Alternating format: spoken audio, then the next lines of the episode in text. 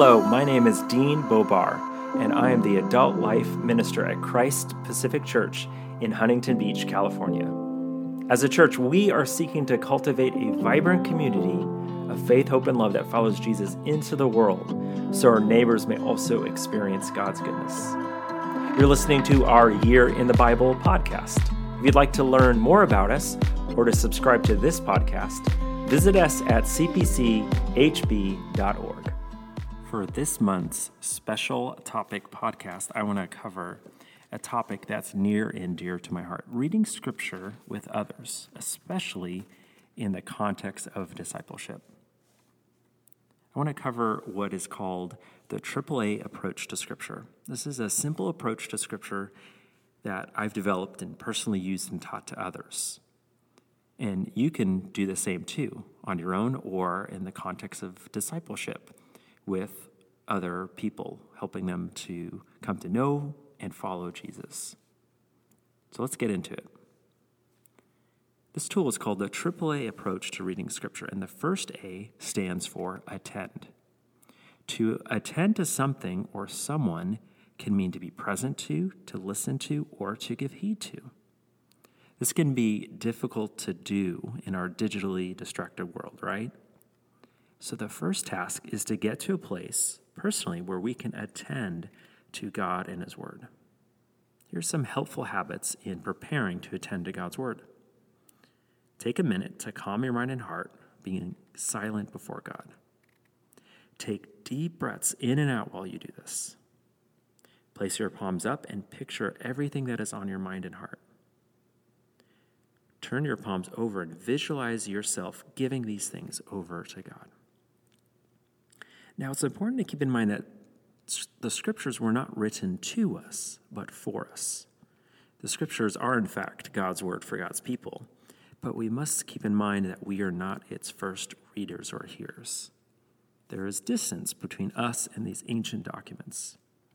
Because of the gaps of language, culture, history, and geography, we need to attend to the human words in which God's word comes to us. This means reading slowly, observing, and asking good questions. The next A stands for absorb. The point of engaging with God's word is to live it out. Before you can live it out, though, you have to truly understand it. And this is where the second A comes into play absorb. We're not talking here about merely understanding facts. Instead, the ultimate goal is to take in God's word so we can see our little life story within God's big story. You could say that we get absorbed by God's word. Here's some good questions to prayerfully ask in seeking to absorb God's word. What do we learn about God and people? That's the first question. The second question is what do we learn about relating to God and people? Then, having attended to God and His Word and absorbing what God has for us, our attention turns to the last A act. The word act is chosen very purposefully because our response to God's Word is to be active, it is to involve our whole person. What we learn should not just stay in our heads, it should move to our hearts and hands. Here's some good questions to prayerfully ask in acting on God's Word. What does God want me to understand and believe? And what does God want me to desire and do? By the way, these absorb and act questions are adapted from Matthew S. Harmon's Asking the Right Questions, a practical guide to understanding and applying the Bible. I'd recommend that book.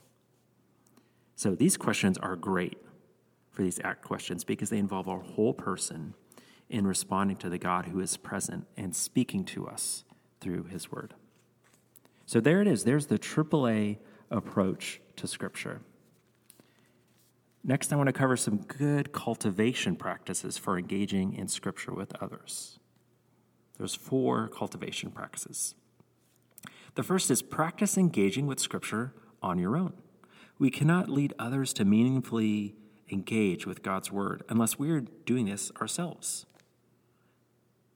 Teach others to engage with Scripture using the AAA approach to Scripture after you yourself have learned it. Next, invite those following or seeking Jesus to engage Scripture with you, whether it's one on one or in a small group. If this is not possible to do together, then at least meet to talk about your readings, your questions, your learnings, and encouragement of one another. Take 20 minutes to read and 20 minutes to share your questions and how you can seek to find the right answers or good answers. You don't have to teach, search the scriptures together, ask good questions, and let God's Spirit work. Third, utilize a resource that both you and others can benefit from. An excellent option is the Read Scripture app. I encourage you to go and look for it on your phone or device after listening to this podcast. It has scripture within the app, putting the Bible into the context of the biblical story and providing an abundance of resources for your reading. I use that app all the time and its resources. Finally, pray together for God's help in understanding and living out Scripture. Do this at the beginning and end of your meetings. Also, pray on your own for those you're discipling. For example, pray Ephesians 1, verses 15 through 23. So, there's the AAA approach to Scripture, and there's some good cultivation practices to seek to live it out as you engage with Scripture with others in the context of discipleship.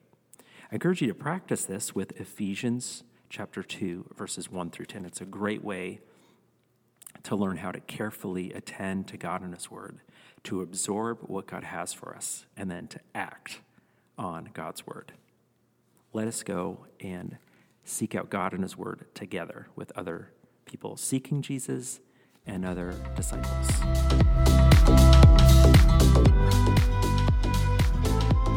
Thanks so much for joining us for our Year in the Bible podcast.